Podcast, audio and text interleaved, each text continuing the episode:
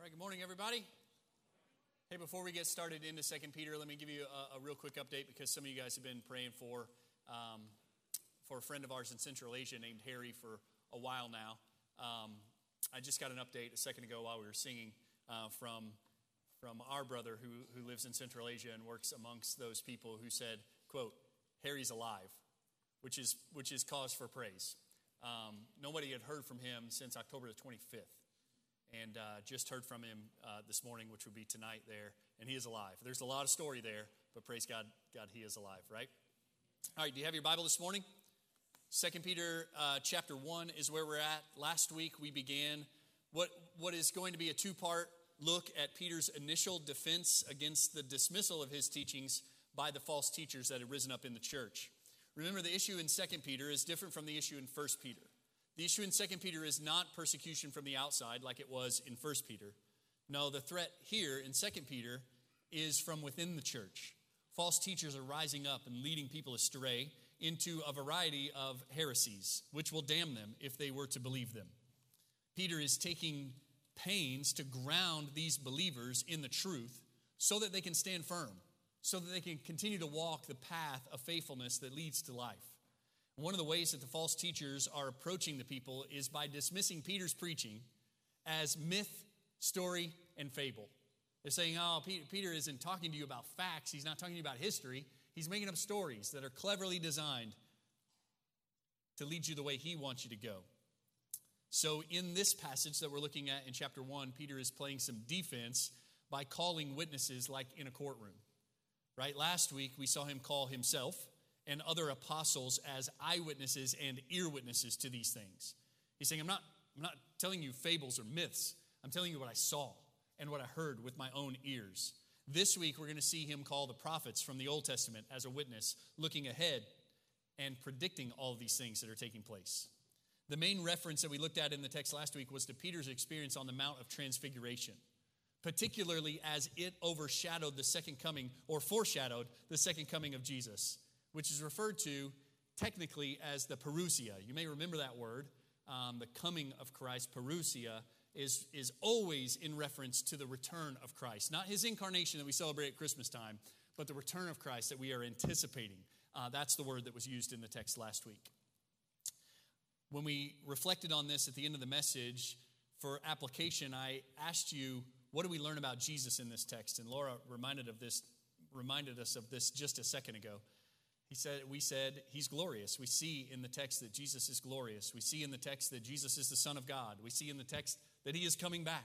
All these things are worth celebrating. And that question, what do we learn about Jesus in this text, is a question we should regularly ask ourselves when we read the Bible, right? When, we're reading any text, we should say, what do we learn about God here? What do we learn about the Lord Jesus Christ in, in this text? Overall, what we learned last week is there's no one like him. There is no one else like him. And so we should trust him to save us and we should worship him as God in the flesh. We said also in application last week that we can trust the message from the apostles. We can trust the word of God. We can trust the Bible. I'll remind you of what Jim Shaddix said. He said, This text is a reminder that our faith is not rooted in fairy tales and fiction. Our faith is not rooted in fairy tales and fiction. We can trust the Word of God.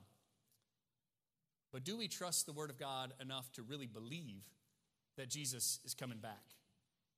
Do we really believe that Jesus is coming back? And I'm not just talking here about scholastic affirmation that we would say, oh, yeah, of course. I think, I think most everybody in this room would say, yes, I believe that Jesus is coming back. I'm talking about, do you believe this enough that it changes the way you live?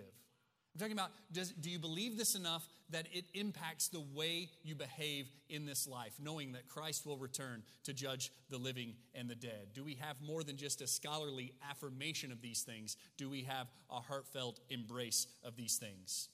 And then we talked about how we have a story to tell about our experience with Jesus. Just like Peter is saying, These are the things I heard, these are the things I saw, these are the things that I cannot stop speaking about in a similar way, we have had an experience with the Lord Jesus Christ. And we need to tell people what we have seen of him and how he has changed our lives. We need to tell people what we have heard from him as we've studied his word. We need to be witnesses, not in the sense that we just see and hear things, but in the sense that we tell people what we have seen and heard.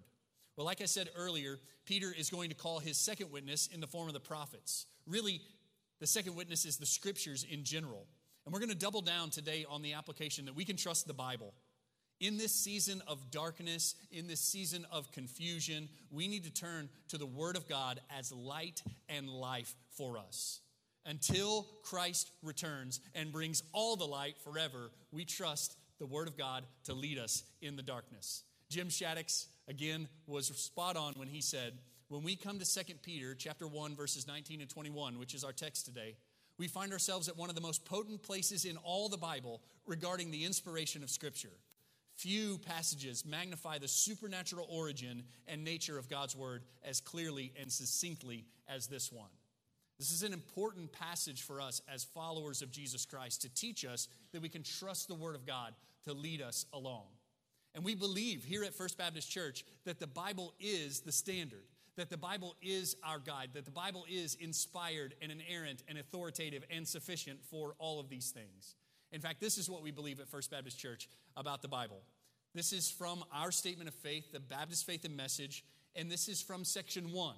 The very first section in our statement of faith is the section about the scriptures. This is what we believe at First Baptist Church. The Holy Bible was written by men, divinely inspired, and is God's revelation of himself to man. It's a perfect treasure of divine instruction. It has God for its author, salvation for its end, and truth without any mixture of error for its matter. Therefore, all scripture is totally true and trustworthy. It reveals the principles by which God judges us, and therefore is and will remain to the end of the world the true center of Christian union and the supreme standard by which all human conduct, creeds, and religious opinions should be tried. All scripture is a testimony to Christ, who is himself the focus of divine revelation. So we believe. And I think what you're going to see in 2 Peter today is we have every reason to believe those things about the Word of God. We have every reason to trust the Word of God. So let's read it together in, in chapter 1, 2 Peter chapter 1. I'm going to read verses 16 through 21 because that's the that's the bigger section that we've taken in two parts. We're going to really zoom in on verses 19 to 21. So hear God's word. It says, For we did not follow cleverly devised tales when we made known to you the power and coming of our Lord Jesus Christ but we were eyewitnesses of his majesty. For when he received honor and glory from God the Father, such an utterance as this was made to him by the majestic glory This is my beloved Son, with whom I am well pleased. And we ourselves heard this utterance and made from heaven when we were with him on the holy mountain. So we have the prophetic word made more sure, to which you do well to pay attention, as to a lamp shining in a dark place until the day dawns and the morning star rises in your hearts. But know this, first of all, that no prophecy of Scripture is a matter of one's own interpretation. For no prophecy was ever made by an act of human will, but men, moved by the Holy Spirit, spoke from God. Let's pray together. Oh, Father in heaven, thank you for your word. Thank you for speaking to us that we may know you that we may see you even in your word, and that we may know ourselves rightly in light of who you are. Thank you for your word that is a lamp unto our feet and a light unto our path in these very dark days. Lord, we want to be a people who do much more than give lip service to the inspiration, sufficiency, authority, inerrancy, and infallibility of your word. We want to be a people who actually read it, who actually study it, who know it, and who actually obey it. We want to walk in the light of your word in this dark world. Father, forgive us when we take our great access to your word for granted. Forgive us when we neglect it while our brothers and sisters around the world beg for even a bit of access to it. Forgive us when we hear your word and we reject it as if we know better. Forgive us when we settle for the empty advice and platitudes of men rather than your enduring truth in your word. Oh, Father, make us a people of the book indeed. We pray in Christ's name, and we pray for his sake. Amen. Amen. All right, so look at verse 19. It says, So we have the prophetic word made more sure. That's the way NASB reads it. And there are a few places in the text today where a phrase can be legitimately understood in two different ways. Fortunately, in all of those situations today, either way you go, the application is basically the same. And the first one of those is here in this text with the phrase made more sure. We'll talk about that more in a minute. But before we get to that, we need to consider what Peter is referring to when he speaks of the prophetic word. What's he talking about in the prophetic word? Well, there are some who assume that he's referring only to the words of the prophets in the Old Testament, like what we've been studying in Sunday school recently, right? We've been studying minor prophets. We were looking at Hosea here for a while. Hosea is longer than you remember, right? We've been looking at Hosea, or maybe you would talk about Isaiah or Jeremiah or Ezekiel, one of those prophets. So there's some people that say that the prophetic word is a reference only to the words of the prophets in the Old Testament. Others will assume that he's referring to the entirety of the Old Testament scriptures including the law and the writings. That when he's making this reference, he's looking back on all the Old Testament in referring to them as uh, the prophetic word. Still, others, including myself, assume that Peter is referring to all of the scriptures here. And part of why I am confident that the principles that Peter states here are not limited to the Old Testament prophets, the principles are not limited to the Old Testament in general, is the way he talks about Paul's writings, even in this letter. Even in the very letter we're studying right now, he's going to refer to Paul's writings in his contemporary experience as scripture. Look at it in 2 Peter chapter 3. This is the letter we're studying, right? 2 Peter chapter 3, verse 14.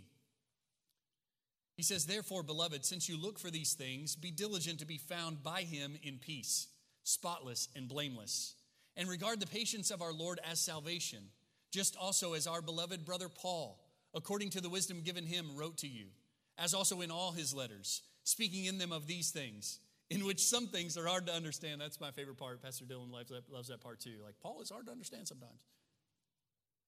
Which the untaught and unstable distort, as they do also the rest of the scriptures to their own destruction. So, Peter here is talking about Paul's writings, some of which are hard to understand, right? Which are happening in his very day, right? It's happening in his contemporary life. He's talking about Paul's writings, and he refers to them as scriptures by saying Paul's writings and the rest of scriptures people distort. This is assuming that he's making a reference to Paul's writings as scripture. So, what I'm saying here is that the principles that Peter is laying out here about the prophetic writings are not only applied to the Old Testament prophets, not only applied to the Old Testament in general, but applied to all the scriptures, Old Testament and New Testament, based on what Peter says about Paul's writings here. Here, even in the first century, the Apostle Peter recognizes the, uh, the writings of the Apostle Paul as scripture. So we need to apply the principles to all the Bible. But that's not the real debate in this part of the verse.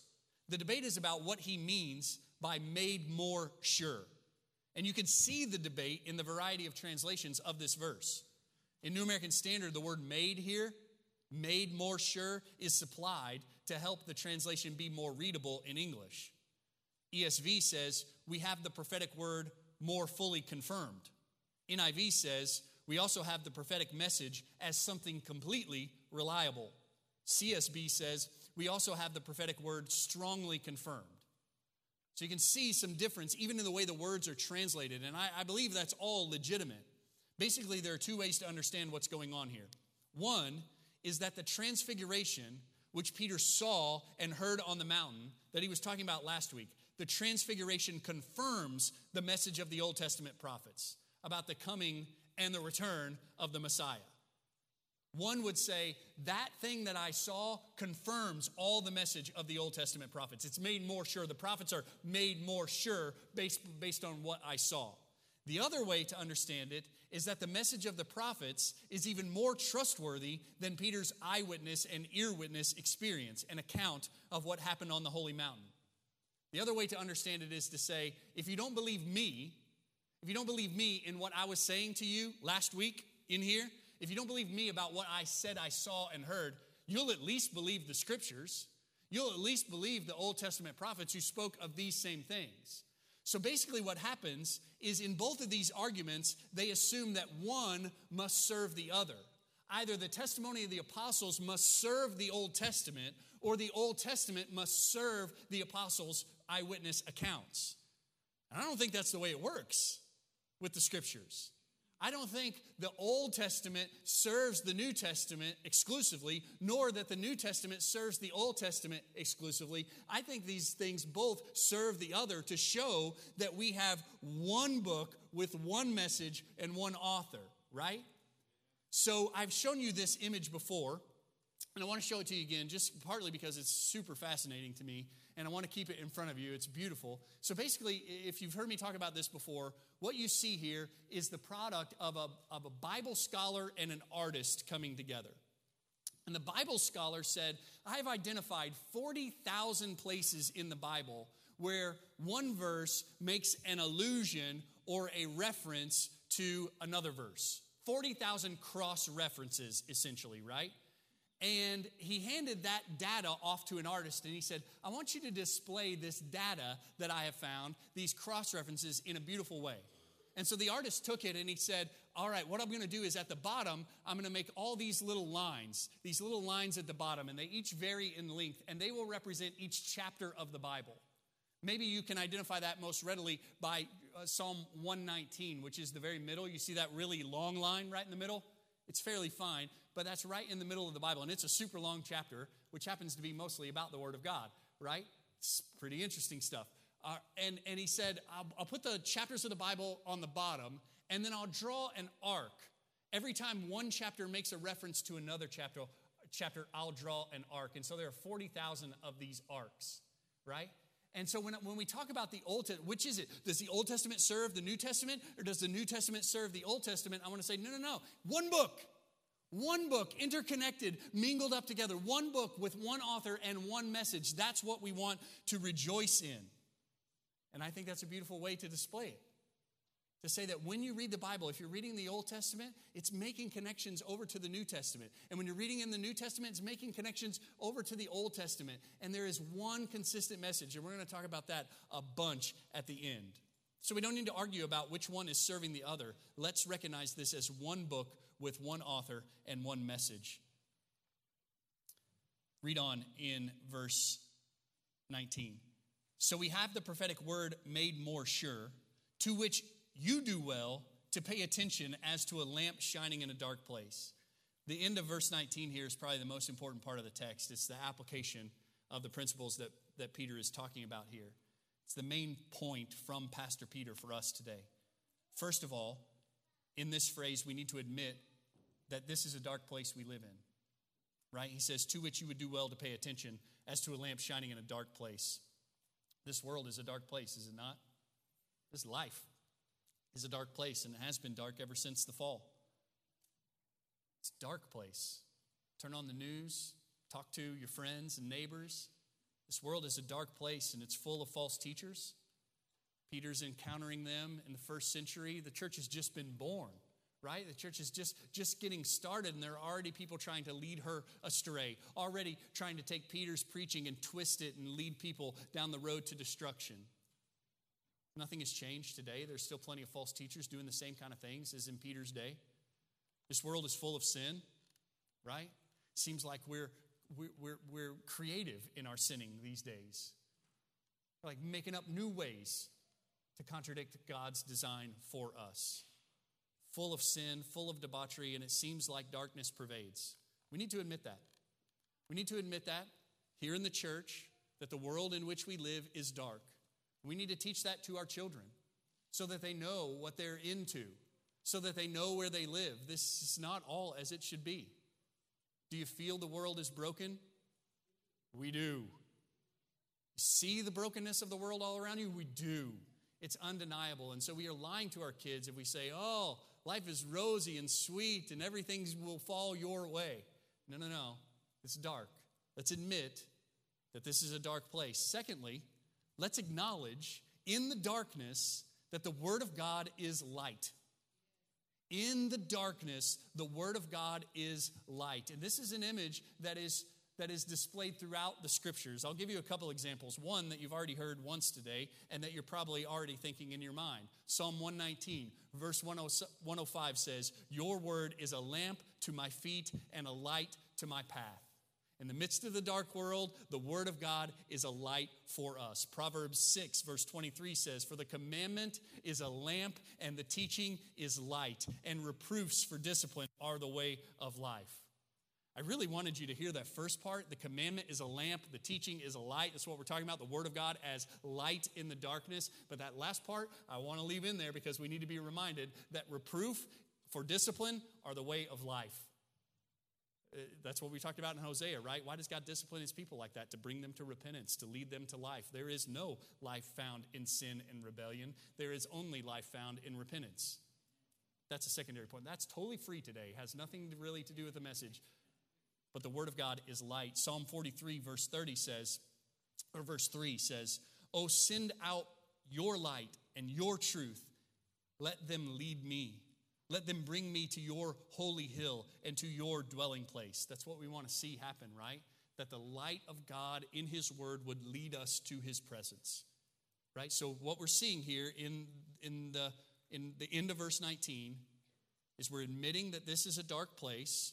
We're acknowledging that the Word of God is light to us. And the third thing we need to do is answer all of that by paying close attention to the Word of God, right? If we live in the darkness, and the Word of God is light, then what is our response? Pay close attention to it. Pay close attention to the light. Yesterday, I ran a race um, that, that uh, was on the bike trail, the Tunnel Hill bike trail, at Tunnel Hill. And the very first bit of the race, we ran into the dark tunnel, right? Took off, and not a quarter mile in, we went into the tunnel, into the darkness of the tunnel. And what they had done for us this year is they had spread out a few lamps lanterns, like camping lanterns. I think there were six of them scattered along the trail. And they were on the ground so that you could see just a little bit. And luckily, there were a couple of dudes who thought ahead and wore headlamps. Right? So there was a little bit of light in the tunnel, and then around us there were, uh, there were a few people with these lights that were like bobbing up and down and going various places. And it was dark, all right? It was dark, and there was light, and I would do well to pay attention to the light that was there so that I could see where I was stepping and I could see the people around me, right? What would have been absolutely foolish of me would to be say was would would have been to say, it's dark and there's only a little bit of light and I can't see very well, so I'll just close my eyes. I'll just close my eyes and go through this tunnel because I can't really see as well as I want to see, so I'll just close my eyes and go for it. Or to be completely foolish and say, it's all darkness, so I'll just walk around with my eyes closed. Brothers and sisters, I think that's the way it works with a lot of us today in the world. We, we, we say, it's a dark place. We admit that the Word of God is light, but we walk around with our eyes closed. We don't avail ourselves of the light that God has given us to navigate this dark world, and He has given us the light of His Word. We need to avail ourselves of His Word so that we don't run into the people around us, so that we don't run into the wall, so that we don't stumble and fall. He has given us light. Let's make ourselves, let's keep our eyes open. Expository commentary says, by pay attention, Peter means to be in a continuous state of readiness to learn of any future danger, need, or error, and to respond appropriately. The need for growth in godliness and the danger of false teaching necessitate careful attention to God's word. The need for growth and the threat of false teaching necessitate careful attention to God's word. Friends, we must pay careful attention to God's word. But how do we do that? If, if that's the call, if we're going to admit that this world is dark, if we're going to acknowledge that God's word is light, and we're going to answer by paying close attention, how do we do that? How do I do that third part? How do I keep my eyes open to the light that God has given us?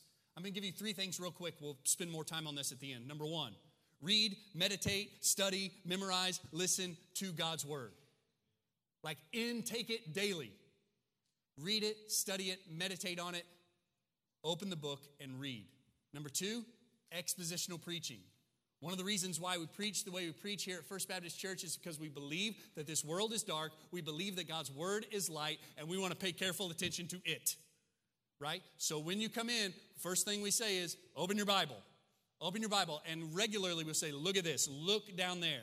I love when I look up to talk to you and you're looking down because you're, you're wanting to see is this what it says? Is this really what it says? In fact, that's the third thing. When you listen to preaching, when you listen to someone teach God's word, be a Berean about it. In Acts chapter 17, it says, The brethren immediately sent Paul and Silas away by night to Berea, a place called Berea.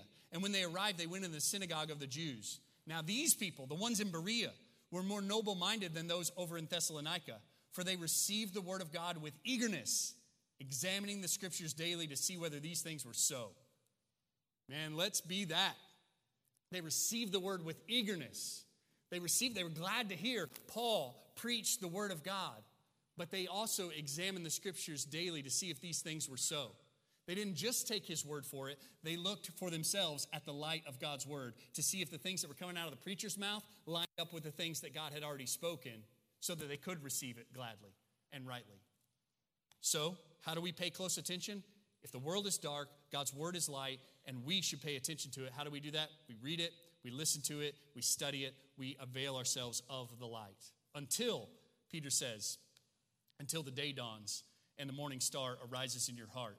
He says, You do well to pay attention to the word of God as a lamp shining in a dark place until the day dawns and the morning star arises in your hearts. This is probably this business of the day dawning and the morning star arising, probably best understood as another reference to the parousia, the return of Christ. Remember, this is one of the lies the false teachers are spreading. They're saying there's no return of Christ, therefore, there's no final judgment, therefore, you live however you want. Don't, don't, don't worry about sin. Christ's not coming back. There's not going to be any final judgment. Just do whatever you want. You can see how their teaching is catching on.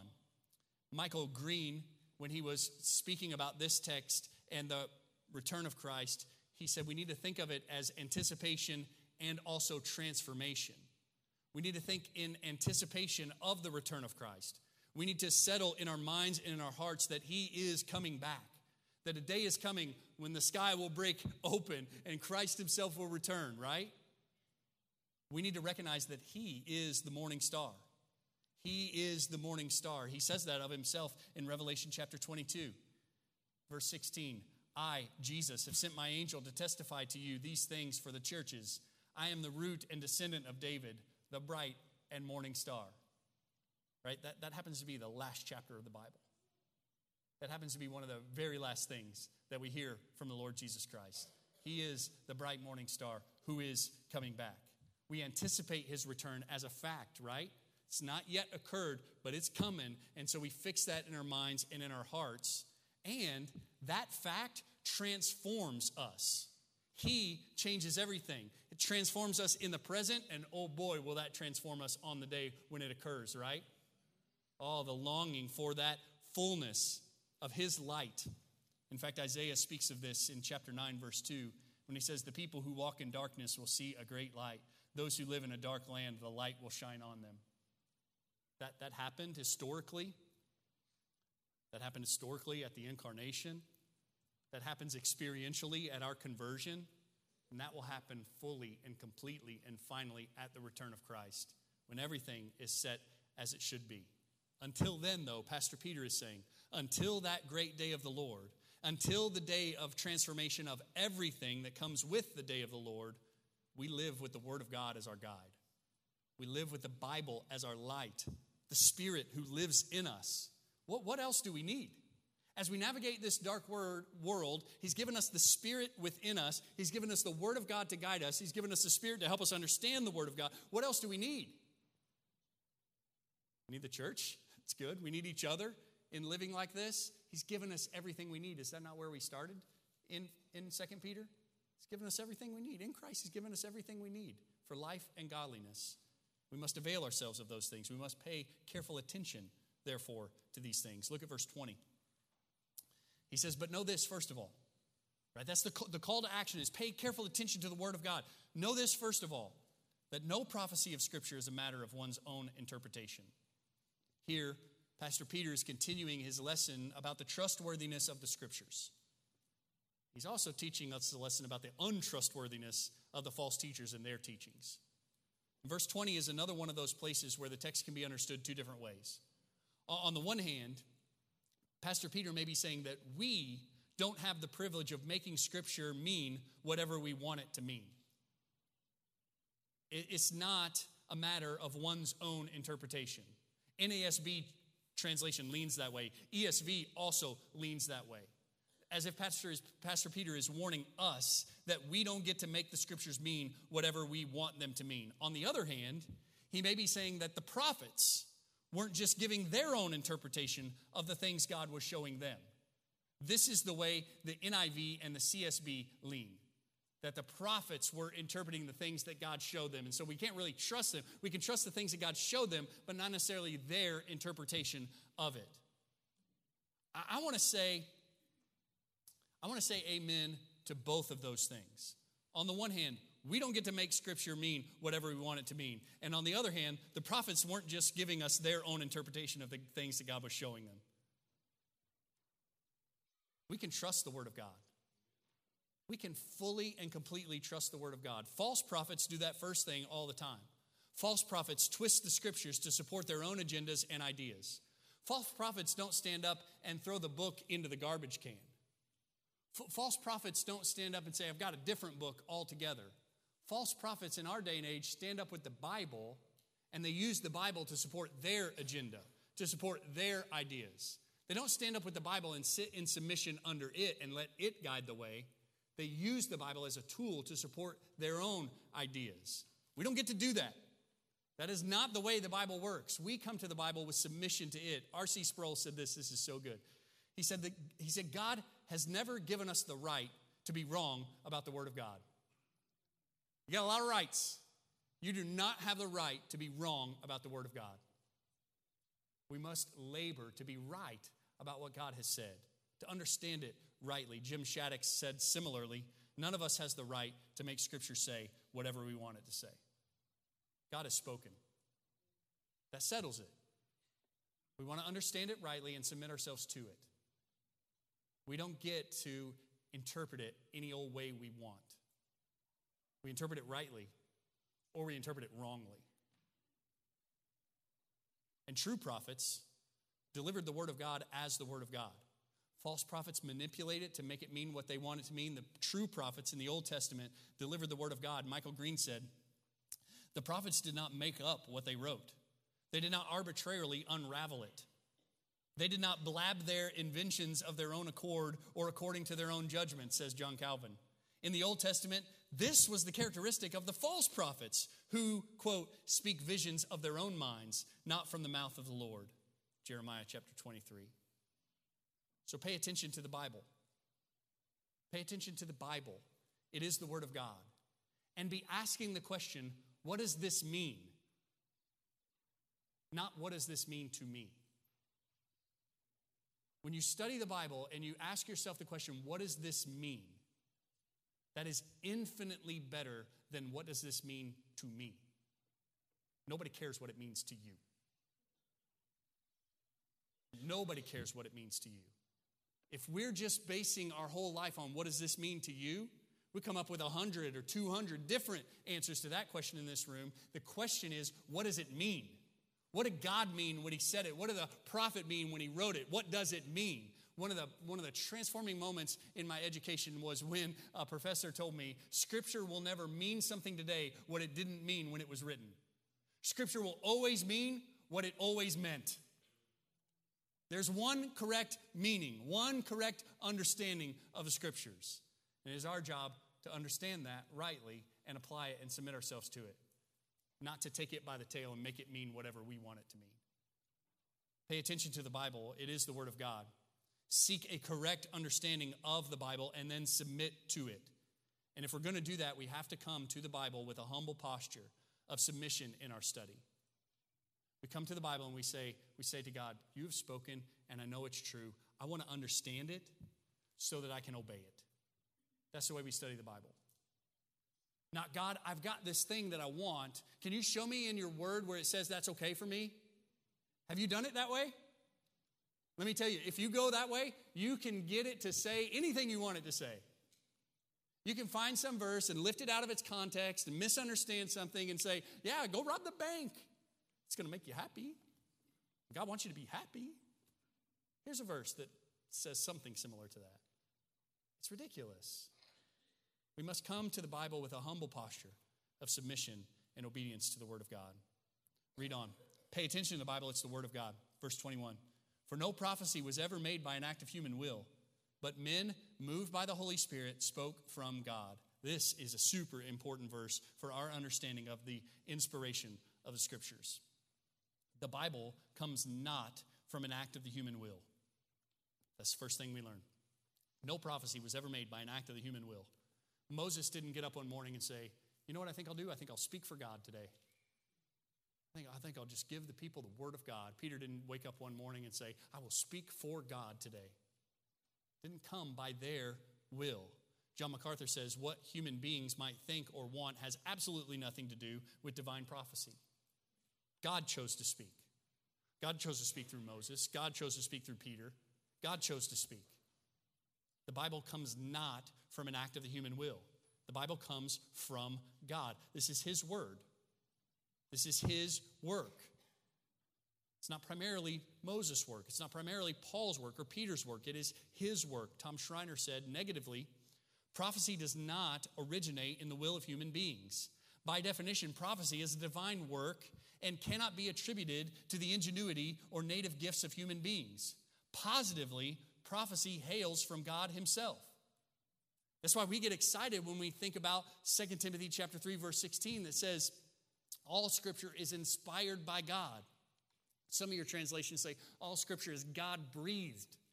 Like it came out of his mouth. All scripture is inspired by God and profitable for teaching, for reproof, for correction, for training in righteousness, so that the man of God may be adequate and equipped for every good work. The Bible comes not from an act of human will, the Bible comes from God Himself, breathed out of His mouth and profitable to us in a number of ways. We believe in an idea that scholars refer to as verbal plenary inspiration. Verbal plenary inspiration of the Bible. Verbal means every word. Every word of Scripture is God given. I get an amen to that? Like, not most of the words, not some of the words, but every word is God given. All Scripture is God breathed. Plenary means it's fully authoritative. All the parts, plenary, all the parts of the Bible are divinely authoritative. We, we don't get to say, I like that Peter guy. I don't really like that Paul guy. I'm going to leave Paul out and take Peter or James. James, we really like James. Not so much, not so much Ezekiel. I'll do without Ezekiel. We don't get to do that. All the parts of the Bible are divinely authoritative, and inspiration means that God guided the whole process verbal, plenary inspiration. And in guiding the whole process, he didn't set men's personalities aside. He didn't set their backgrounds aside, right? In fact, look at verse 21. The overarching theme, the emphasis seems to be this is from God. Not from man, it's from God. No prophecy of Scripture was ever made by an act of human will, but men moved by the Holy Spirit spoke from God. Right? That's the, that's the emphasis, is that this is from God. But notice after the comment says, but men, moved by the Holy Spirit, spoke from God, but he used men in the process. He used his created beings in his image. Used his people in the process, and he didn't set their personalities aside. He didn't set their backgrounds aside when he did it. We don't believe in some uh, robotic, dictative theory of inspiration, right? Where, like, Peter just went into a trance and became this robot and he just spoke like, without his personality. No, no, no. He was carried along. That's the language that's used behind this. He was carried along by the Holy Spirit, but he's still Peter. And you can see his personality. You can read 1st and 2nd Peter and see that it's different than Galatians. It's different than Ephesians. It's different than Matthew. You can read the four gospel accounts and say, I get to know Matthew a little bit. I get to know his personality. And I get to know Luke. Luke's different. Luke's different than Matthew. And yet, God is using all these men with their differences, with their personalities, and with their backgrounds to communicate His word to us. So that's why when we do the introduction to a book, I spend some time saying, let's talk about the human author. Let's talk about what we can know about the human author. But at the end of the day, we say, who wrote it? God wrote it. This is God's word. This is God's word, and we want to receive it as that. Not just a word from Peter, not just a word from Paul. We want to receive it as a word from the Lord. Because it is ultimately, that's the overwhelming emphasis in verse 21. No prophecy, is, no prophecy was ever made by an act of human will, but men moved by the Holy Spirit spoke from God. So pay attention to the Bible. Pay close attention to the Bible because it is God's word. Amen? Baptists? Amen? Protestants? Like, amen? Pay attention to the word of God. So Monday was October 31st. This last week, to- October 31st. What do we call that? No, it's not Halloween, it's Reformation Day.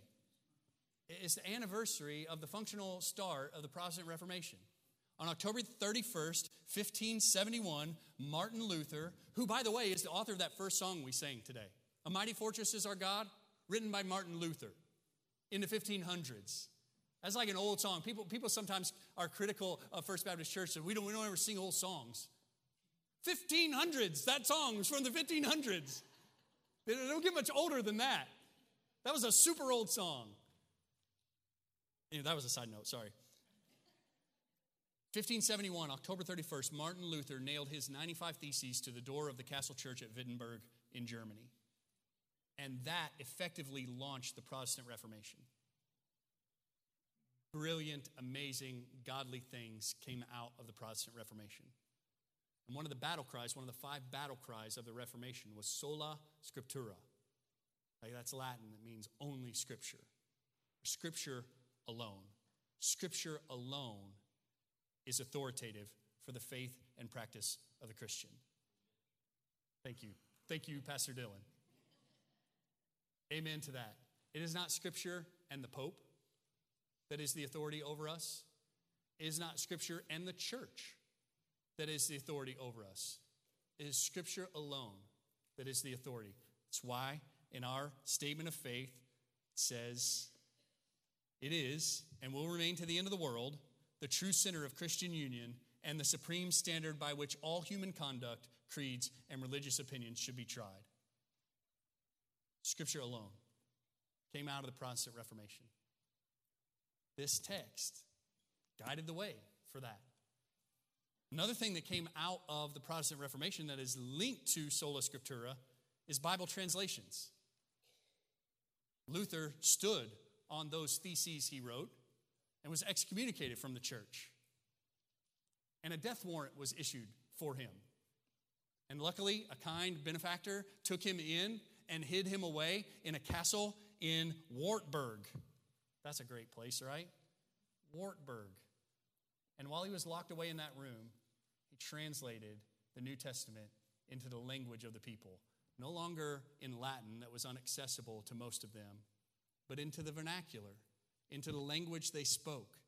He wanted every believer to be able to read and understand the Bible themselves. And so we're thankful for the Protestant Reformation, right? We're, we're, thankful to stand on Scripture alone as the authority over us. We're thankful to have the Bible in our languages. Listen, in response to this, we say, What a privilege. What a privilege this is to have the Word of God available to us. What a privilege it is to have such access to the Word of God. Do you know that you can go buy a Bible and no one's going to put you on a list? No one's going to put you on a list and hunt you down later to try to kill you. Did you know that you can share the Bible with your friends and no one, no one really cares in America? No authority is going to come and arrest you. Did you know that when the sirens go by here, they're not coming to arrest us for getting together like this? Let's not take that for granted. What a privilege that we have the Word of God, that God has spoken. What a privilege that we have access to it. What a privilege that we have so many resources and so many good teachers to help us along as we understand the Bible. You know that we have brothers and sisters who just have like a page. Like they live in some restricted place and they've heard the gospel, they've repented of their sins, they've trusted in Jesus Christ, but they don't have the whole Bible. They might have none of the Bible in their heart language. Maybe they've got a page, just a fraction of it. One time, Laura and I sent some money to Voice of the Martyrs because they were, they were printing the entire Gospel of Mark on mylar balloons in South Korea. And when the wind was blowing right, they filled those mylar balloons up with helium so they would float over into North Korea, and the North Korean soldiers would shoot them down. Uh, we were hoping that those, those Gospel of Mark segments of Scripture would land in the hands of believers. They weren't very expensive. You buy a bunch of them just in the hopes that the Word of God would get in the hands of the people of God, or that it would get in the hands of unbelievers and they would read it and it would forever change their lives like it did for us. What a privilege. This is it. Christian, in this room, what a privilege you have to have the Word of God, have such unprecedented access to it, to have such great resources so that you can understand it. And what a responsibility that carries with it. Responsibility to avail ourselves of it and not neglect it. Imagine, imagine you're a believer in North Korea, and all you've got is that mylar balloon that has the Gospel of Mark on it. That's all you have of God's Word. and you pour over that thing every day, and you've worn it out, and you've shared it with your friends, and then you hear that there are a bunch of believers in Harrisburg, Illinois, who could pull out their phones and, and see 15 different English translations, 1,000 different study Bibles with study notes, and find out they never even read it. Imagine you're that North Korean believer who, who just hangs on for dear life to that one little bit of God's word that he's got. And you hear that there are believers in Harrisburg who have unprecedented access, unrestricted access, and they never even read it. What an insult. What an insult so many of us are to those brothers and sisters over there. And what fools we are for not availing ourselves of the access God has graciously granted to us. What fools we are to not eat of the bread of life that He has given to us. What fools we are to starve ourselves when the table is set with a feast every day. What a privilege we have here, and what a responsibility to our, avail ourselves of it and not neglect it and to carefully handle it. I hope you know that when we stand up to preach to you, there is a weight on our shoulders. We do not want to lead you astray when it comes to God's word. We want to be very careful to rightly proclaim God's word to you. What a responsibility this is. What a privilege and what a responsibility. How do we pay attention? How do we pay careful attention to these things? In the midst of a dark world with the light of God's word available to us, how do we pay careful attention? Let's think about this some more. We got to read, we got to study, we got to meditate and memorize and listen to God's word. In other words, we need to be disciplined in our personal devotional life. And, and guess what? There's good news. A new year is coming. A brand new year is about to roll over, and you need to go ahead and make a plan for what your devotional life is going to look like. What's your Bible intake going to look like in 2023? But don't wait till 2023 to read the Bible, right? Don't say, Pastor Chris said we got to make a plan for 2023, and I got a plan, and I'm going to set it, set it aside until then. No, no, no. Maybe, maybe here's what I want to read the whole thing before 2023. How about that? Who would take that up? Who's been neglectful of God's word in 2022? You've basically read none of it other than what we've shared in here. You've read none of it in 2022. I'm going to challenge you read, the, read it all before 2023. Make up for lost time. Make a plan, involve other people. I was asking a group of guys recently, what's helping you grow right now as a Christian? What, what's, what's most helpful in your life right now in your walk with Jesus? Several of them said daily Bible reading. Daily Bible reading in a plan with other guys. Daily Bible reading with other brothers to hold each other accountable. That's what's helping me grow most. That's a really good answer. That will help you grow. I promise you. Listen to expositional preaching. We pay we heed Pastor Peter's advice to pay careful attention by doing expositional preaching so that you can see for yourselves what's in the book. And when you're listening to preaching, be Berean. We preachers have a responsibility to faithful, com, faithfully communicate God's word to you. You listeners have a responsibility to make sure it's faithfully communicated. You're not sponges, you're active listeners. Be like the Bereans who receive the word of God with readiness and examine the scriptures daily to see if it's so. And if it's not, like if we're teaching you something, you're like, that's not so. Let's talk about that. Don't just let it go. Let's talk about that. We want it to be so. And if you will pay careful attention to God's word from the beginning to the end, if you pay careful attention to God's word, you will see that it is telling one big story. Remember that image of the arcs? The application of that is one book, one story, one author. There is one big story being told in the Bible. And Sally Lloyd Jones, in a children's book, the Jesus Storybook Bible nails it when she says, The Bible isn't a list of rules, it's not a book of heroes. The Bible is most of all a story. It's an adventure story about a young hero who comes from a far country to win back his lost treasure. It's a love story about a brave prince who leaves his palace, his throne, everything to rescue the one he loves. It's like the most wonderful of fairy tales that has come true in real life. You see, the best thing about this story is it's true. There are lots of stories in the Bible, but all the stories are telling one big story the story of how God loves his children and comes to rescue them. It takes the whole Bible to tell this story, and at the center of the story, there's a baby. Every story in the Bible whispers his name. He's like the missing piece in the puzzle, the piece that makes all the other pieces fit together, and suddenly you can see a beautiful picture. From the beginning to the end, you see the story of creation, you see the story of the fall, and you see the story of redemption. We were created to live in a relationship with God, but we chose to sin. We were separated from God, and He sent His Son to reconcile us to Himself. He sent His Son to save us, He sent His Son to be a sacrifice in our place so that we could have a restored relationship with Him. That's the best story, right? And every story in the Bible is telling that story. Maybe today is the day when you see it come together as a beautiful picture. You know who he is? You know who that baby is? You know who the missing piece of the puzzle is? That's Jesus.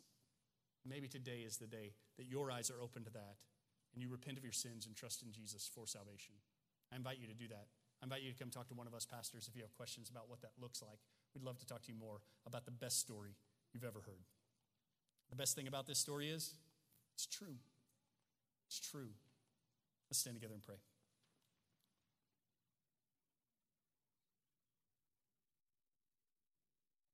Father, we are so thankful uh, for your word. And we do want to be people of the book.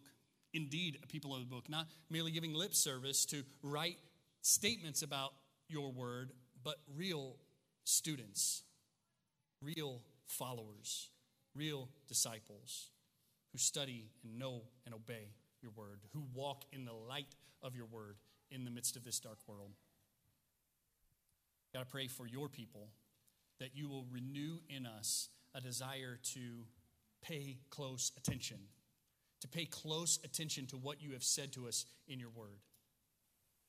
And I pray that you will stir life into those who are dead, that you'll bring light into those who are only dark, that we bring hope where there's only hopelessness, that you will open the eyes of boys and girls, men and women, to see the missing piece of the puzzle is Jesus. Pray that you'll give them faith to trust in Christ, give them repentance to turn away from sin and walk in faithfulness to you, and that you'll save them for your glory. For their good, for sure, but for your glory, so that you will receive the praise that you are due. We pray all this in Jesus' name.